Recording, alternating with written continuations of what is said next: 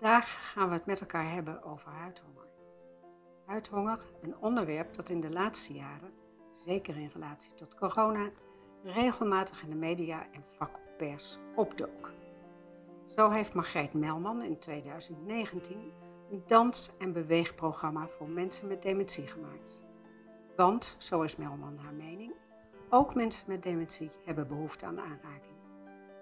Het programma is bedoeld voor cliënten, hun naaste zorgmedewerkers en studenten in de ouderenzorg. En haar ambitie is om te laten zien dat dit een essentieel onderdeel van de zorg is. Els heeft daarentegen een hele andere insteek. Zij heeft een boek geschreven en dit bevat beklijvende verhalen van en voor oud en jong over het gemis, de ervaring en de beleving van aanraken. Het is een indringend boek met indringende verhalen. We bespreken het boek en de term huidhonger samen met Els Mercedes en Noël Sand, warme en waardige ambassadeurs van huidhonger. Welkom Els, Noël. Wat fijn dat jullie er zijn. Voordat we de diepte ingaan, wie ben je Els en wat doe je in het dagelijks leven? Mijn naam is Els Messilis. Ik ben gerontoloog en auteur eh, van uh, opleiding. Ik kom uit Vlaanderen en ik heb als auteur en co-auteur een dertiental boeken geschreven. En mijn laatste gaat over aanraking in tijden van huidhonger. Oh, prachtig. Daar gaan we zo meteen vast meer van horen. Noël. Mijn naam is Noëlle Sant. Ik werk als kennismanager bij, het, uh, bij Filans, de kennisorganisatie voor zorg en ondersteuning. En ik uh, ben mede projectleider van, het, uh, van Civil. En dat is een project wat we samen doen met Rutgers. En dat gaat over seksualiteit en intimiteit in een uh, verpleeghuis en de aandacht daarvoor. Mooi. Ja. Ik heb mooie dames aan tafel. Geweldig. Ik verheug me nu al over het gesprek.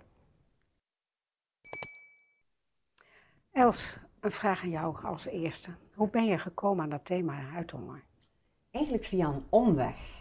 Toen ik 21 jaar was, werd ik uitgenodigd door een ziekenfonds, als pas afgestudeerde maatschappelijk werker, om het thema in het kader van pensioeninzicht rond relaties, intimiteit en seksualiteit te behandelen. En ik kreeg die vraag van een priester, jawel, een priester die met pensioen ging. Mm. Dat thema heeft mij niet meer losgelaten. Tot in 2018 ik Mathilde ontmoette. Mathilde, 85 jaar. Ik bezocht haar in het woonzorgcentrum. En ik had intieme gesprekken met haar rond haar seksueel en intiem leven. Maar zij vertelde mij op een bepaald moment, als ik ben weduwe, mijn partner is overleden, ik hoef geen seksueel leven niet meer. Ik mis mijn partner wel enorm. En opeens, helemaal onverwacht, wees zij naar de achterkant van haar bed. En er stonden daar effectief tien knuffels. En ze zei, elke avond knuffel ik die tien knuffels. Maar witte, zei ze, ik ben het kotsbeu. Ik wil eens echt een mens knuffelen. En op dat moment wees ze naar de andere kant van de kamer en ik zag daar inderdaad een grote rieten mand staan, die ze tot de nok gevuld had met snoep, in de hoop dat er eens iemand zou langskomen, binnenkomen een snoepje zou nemen en haar ter bedanking een knuffel zou geven. Maar ze zegt ook, ja, ik ben hier ooit terechtgekomen via mijn man die zwaar zorgbehoevend is. Ik ben autonoom, ik ben zelfredzaam. Ze passeren langs mijn deur, ze komen niet binnen. Mijn list werkt eigenlijk niet zo goed. Ze begon te wenen. Ik begon toch ook wel een traantje weg te pinken. We zijn in mekaars armen gevallen. We hebben mekaar minuten geknuffeld en weten, het thema voor mijn boek was geboren. Mooi, mooi. Want Noël, jullie kennen elkaar inmiddels, maar wat uh, zegt het thema huidhonger voor jou? Ja, ik vind het huidhonger echt ook een heel uh, belangrijk element van die intimiteit en seksualiteit. Want juist dat intiem zijn en, en huidhonger past natuurlijk heel goed bij elkaar. Wat ik wel mooi vind, want ik heb eigenlijk een heel ander verhaal dat, we bij, uh, dat ik bij iemand op bezoek mocht komen in een verpleeghuis en we zouden het over intimiteit en seksualiteit hebben. En ik kom binnen, de hele kamer vol met mandala's. Ze kleurde de ene mandala naar de andere, maar zo bijzonder. En dus ik zeg, oh mooi. En we beginnen dus dat, we, ze vertelt erover en ondertussen vertelt ze me haar levensverhaal. En toen zei ze van, ja, maar mijn partner woont ook nog in dit verpleeghuis. Maar uh, die hoef ik niet meer in mijn bed hoor. En toen ik haar levensverhaal had gehoord, begreep ik dat eigenlijk heel goed. En ze zegt, seks, klaar voor mij. Maar doordat we natuurlijk over die mandala's hadden, konden we gewoon zo ongedwongen konden we dat gesprek voeren. En toen dacht ik, kijk, zo kan het dus ook gaan. Ik vond het echt heel, uh, een heel bijzonder verhaal. Ja. ja. Maar waar komt dan het thema huidhonger? Ik merk steeds meer dat uh, zeg maar de terminologie intimiteit en seksualiteit best een zware, zware termen zijn. En dat uh, je er eigenlijk voor moet waken dat het niet afschrikt in het gesprek. En ik merk ook dat de termen huidhonger voor heel veel mensen uh, iets opwekken van hé, hey, oh, maar dat, dat begrijp ik wel. En er was ook inderdaad een mevrouw die mij heeft gebeld om te zeggen: Oh, maar nu weet ik wat ik heb. Ik heb dus huidhonger. Dus het is denk ik een, hele belangrijk element, een heel belangrijk element binnen die intimiteit en seksualiteit. Ja. Want Els, waar komt die term huidhonger vandaan? Die huidhongerterm, uh, dat is eigenlijk al sinds 2013 in, twee, uh, in US Today werd die gepubliceerd. Um, en huidhonger wil eigenlijk zeggen een gebrek aan affectieve aanraking. Um, eigenlijk een beetje te vergelijken met uh, als je honger hebt, dan, uh, dan moet je eten. Als je dorst hebt, dan moet je eten. Eigenlijk echt een gebrek aan affectieve aanraking. En ja, ik krijg ook soms wel de vraag van uh, de link naar seksualiteit en intimiteit. En als ik dan kijk naar mijn eigen ouderlijke thuis, als ik kijk naar mijn eigen leven, um, waren daar momenten van wat ik kan noemen seksuele eenzaamheid, van intieme eenzaamheid, waar nooit die term ook huidhonger uh, aan bod gekomen is. En toen ik eigenlijk het verhaal van Mathilde hoorde, dacht ik van nood aan een lijf, aan, aan, aan fysisch contact. Ja, dat is één, maar het moet ook op een gepaste manier kunnen gebeuren. Die aanraking moet gepast zijn um, en moet eigenlijk ook een positieve aanraking zijn. Wat het vaak niet was of is bij jong en bij dus het is wel een heel genuanceerde term. Ja, ja zeker, zeker. Want, want um, huidhonger, we hebben er wel vaker over gehoord. Margreet Melman heb ik al bij de intro uh, over gememoreerd. Die doet er wat mee, um, met dans, met muziek, met aanraken. Maar wat mij ook wel puzzelt is dat hoe kunnen we er nou met elkaar voor zorgen dat het thema huidhonger meer onder de aandacht komt, Noël? Ja, het is natuurlijk mooi omdat het binnen de, zeg maar in de babysfeer, hè, daar wordt het eigenlijk al wel heel lang ook uh, gebruikt. En is het ook heel logisch. En wordt ook echt daadwerkelijk gezegd dat als een baby niet wordt aangeraakt, dat het uiteindelijk ook slecht met dat kindje kan aflopen, hoe erg ook. En het lijkt wel alsof je dat kwijtraakt in dat uh, volwassen leven, hè, dat dat dan niet meer zo uh, onder de aandacht, dat het er geen aandacht meer krijgt ik merk het zelf, ik ben nu al een aantal jaren alleen. En dan heb je dus, uh, ik laat me dan wel eens masseren. Dus nou, heel fijn en heel ontspannend, et cetera. Maar dat is niet die affectieve aanraking waar Els het nou net over had. Hè? Dat is heel wat anders. En toen zei ik, had vanochtend nog van, dat ik dacht van, oh ja, maar er was laatst iemand en die, die uh, duwde eigenlijk met zijn hand tegen mijn rug. En toen dacht ik, oh, dit is, dit is, dit is prettig, weet je wel? Dit, maar dit is een heel ander soort effect. Ja. En ik, ja, ik kan me niet voorstellen dat ik de enige ben. Dus onder andere deze podcast is ook wel een beetje bedoeld natuurlijk om het beter onder de aandacht te krijgen.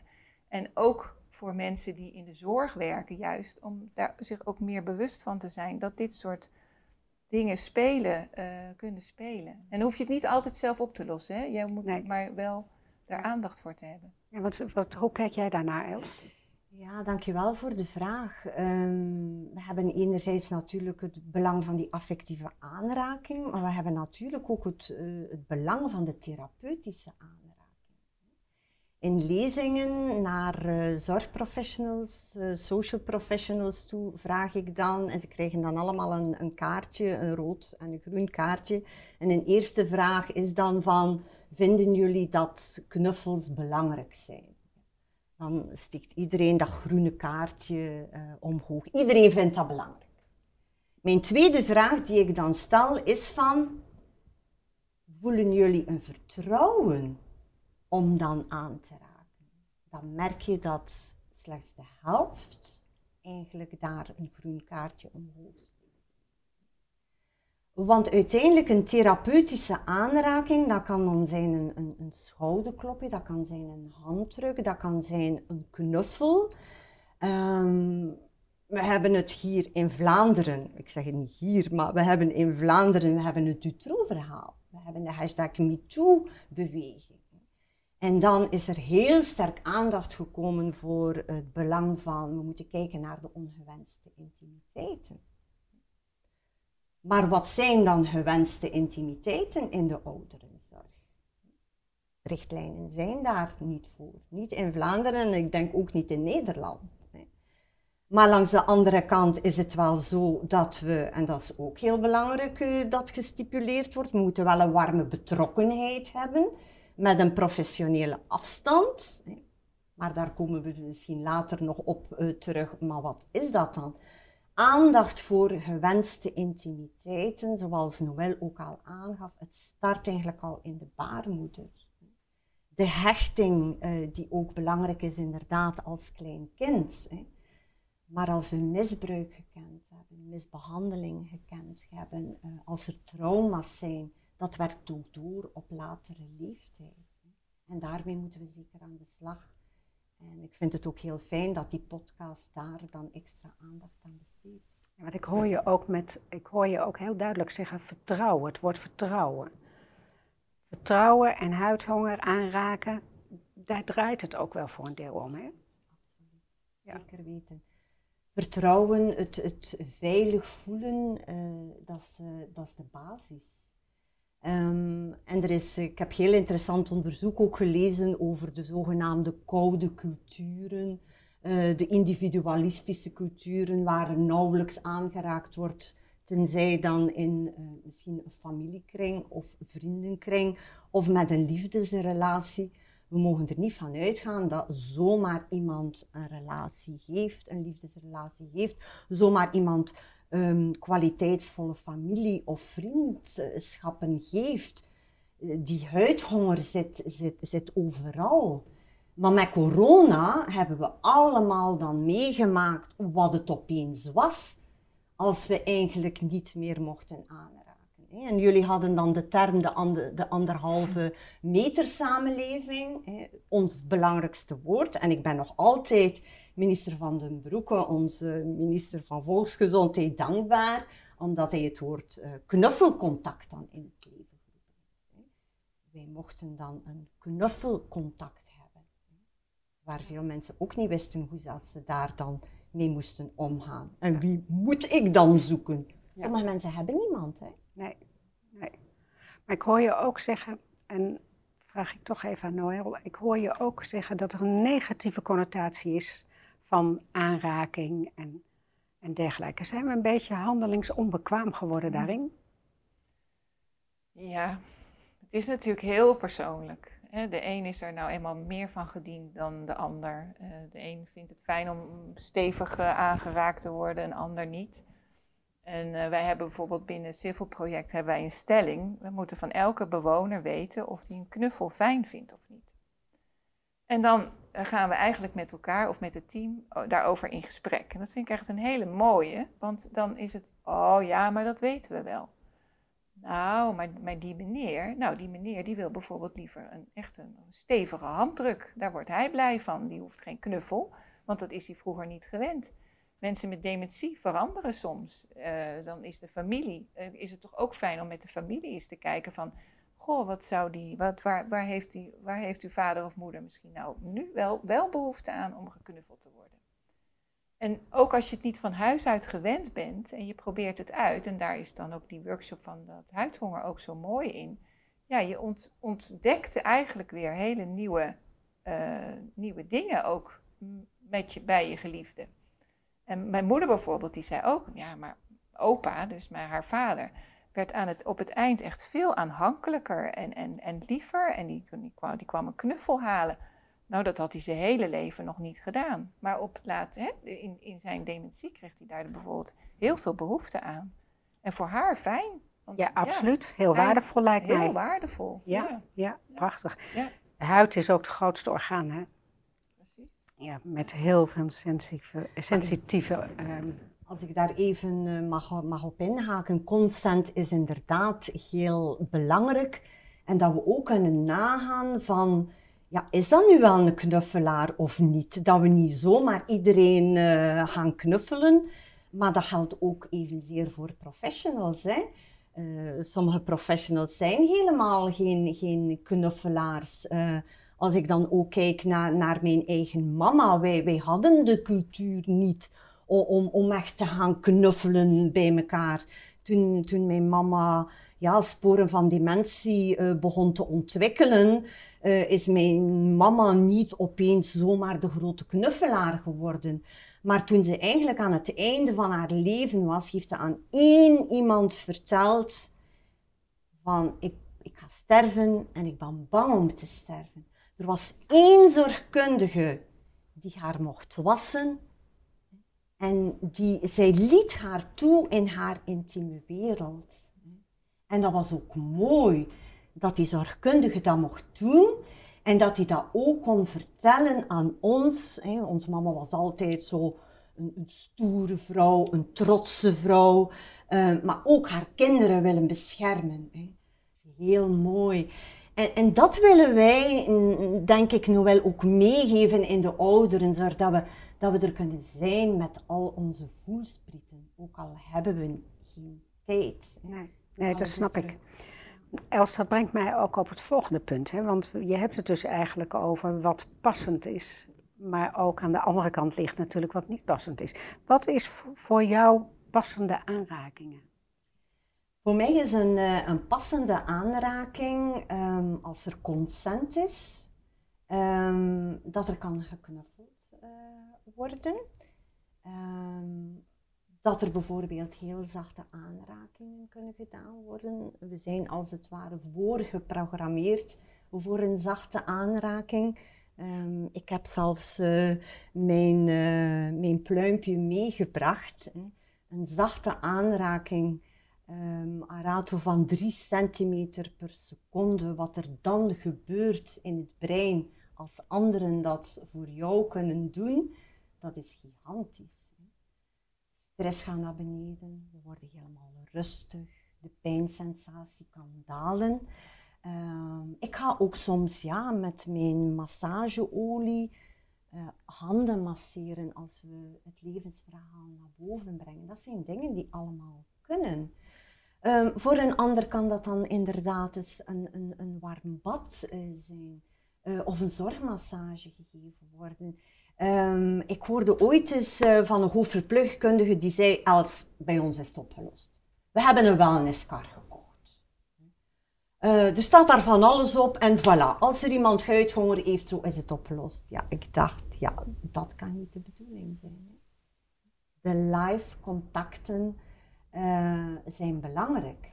Die vooral een sociale kracht hebben, die een emotionele kracht hebben maar ik stel niet voor dat we de erotische kracht en de seksuele kracht naar boven laten halen.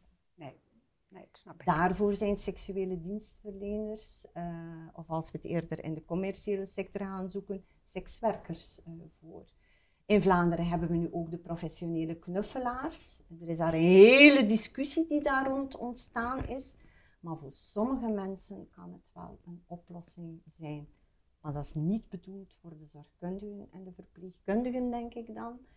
Uh, om het bed in te duiken en om daar uh, seksuele en intieme wensen uh, te gaan nee, voldoen. Daar heb je andere professionals voor. Daar heb je andere professionals voor. Want zowel in Nederland heb ik in het voorgesprek gehoord, als in Vlaanderen, ehm, hebben jullie sekskoffertjes.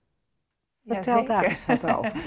ja, nou in Nederland zijn de sekskoffers eh, vooral bedoeld om, eh, ja, om eh, materialen in te doen die re- relatie hebben met intimiteit en seksualiteit. Ik had het over dat, die stellingen hè, die we hebben ontwikkeld. Nou, die, zijn, die zitten in een klein doosje, dus die zou je daar bijvoorbeeld in kunnen doen. Je kunt daar posters in doen. Ik heb ook al gehoord dat er in een sekskoffer een, een dildo of een vibrator is ged- gedaan. Dat eh, keurig in het doosje en met een stickertje erop. Zo van, goh, vinden jullie dit, zouden jullie dit gewoon vinden in het verpleeghuis bijvoorbeeld? Ook om een beetje de discussie eh, op gang eh, te helpen. Ja, want begrijp ik je goed, de sekskoffer is niet attributen om nou eens even lekker aan de gang te gaan met een cliënt.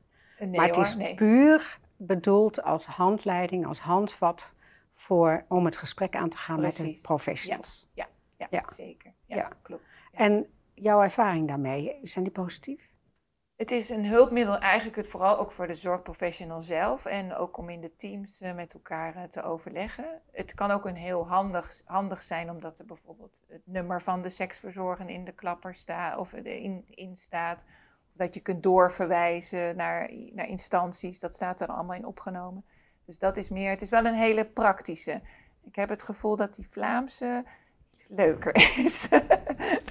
Want Els, vertel ons, hoe ziet jullie eh, sekskoffer eruit? Ja, mijn sekskoffertje eh, is eigenlijk een psycho-educatieve eh, tool. Er zitten daar zeker geen spulletjes in om, om te verkopen, laat dat duidelijk zijn. En hoe ben ik eigenlijk op het idee gekomen? Ik was daar al zoveel jaren mee bezig met die thematiek en dan merk ik dat mijn publiek dan wel geboeid zit te luisteren, maar als ik dan probeerde in discussie te komen of in debat te komen, dan was daar altijd stilte.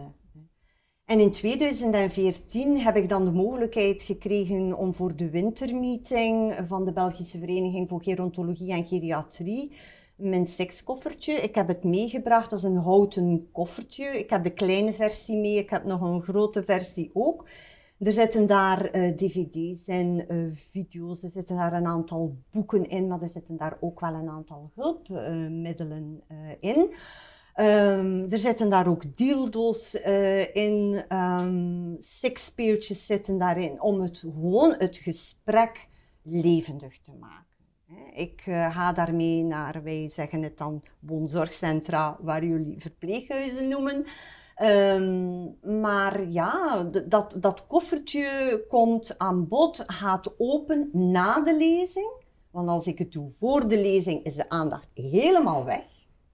Heel grappig ook wel.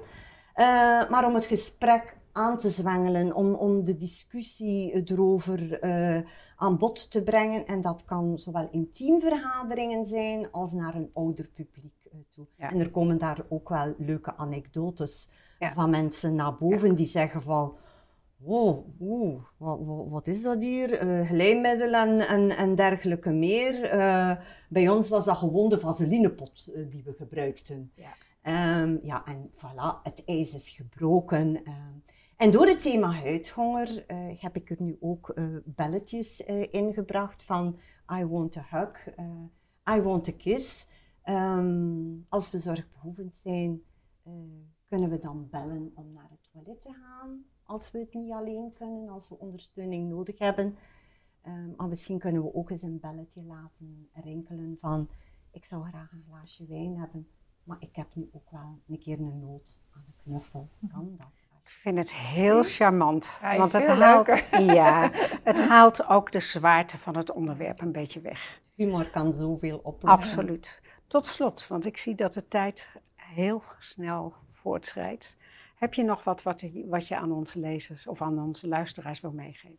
Wel, ik heb een boek geschreven rond de aanraking in tijden van huidhonger. En ik merkte dat ehm, dat, dat toch wel voor een stuk verborgen verhalen eh, waren, die naar boven kwamen, eh, die tot leven kwamen, Ehm, waar we een safe space hebben kunnen creëren. Eh, waar het veilig was, in vertrouwen, omdat mensen ook anoniem hun verhaal konden doen. Ook zo voor de professionals. En dat is eigenlijk eh, ja, mijn take-home message van ehm, als je ermee zit, vertel erover. Het kan ook anoniem. Het is niet alleen bij jong en bij oud, maar ook bij professionals dat de thematiek uh, leeft. Als we erover kunnen vertellen, verhalen kunnen delen, merken we dat er zoveel eenzaamheid is. Zoveel seksuele eenzaamheid. Zoveel intieme eenzaamheid. Maar ook zoveel huidhonger. Laten we dat delen met elkaar en laten we troost en inspiratie vinden bij elkaar. Heel mooi gezegd. Heb jij daar nog wat aan toe te voegen? Ja, daar kan ik natuurlijk niet overheen. Maar wat ik inderdaad, uh, wat, ik, wat ik steeds ook merk, is dat het gesprek erover voeren is toch makkelijker dan je denkt. En soms leggen we de drempel voor onszelf te hoog, omdat we denken, oh, maar straks weet ik geen antwoord op die vraag. Of ik weet er niet genoeg van. Of, maar als zorgprofessional voel je vrij om dat gesprek toch wel aan te gaan. Want je hebt die professionele afstand, die kan je nemen. Maar dan kun je het ook over dit soort intieme onderwerpen hebben. Probeer het maar. Probeer het maar. En huidhonger is van alle dag en van alle leeftijden. Zeker weten. Heel erg dank voor, voor dit mooie gesprek. U bent bedankt. Heel graag gedaan. Ja, bedankt.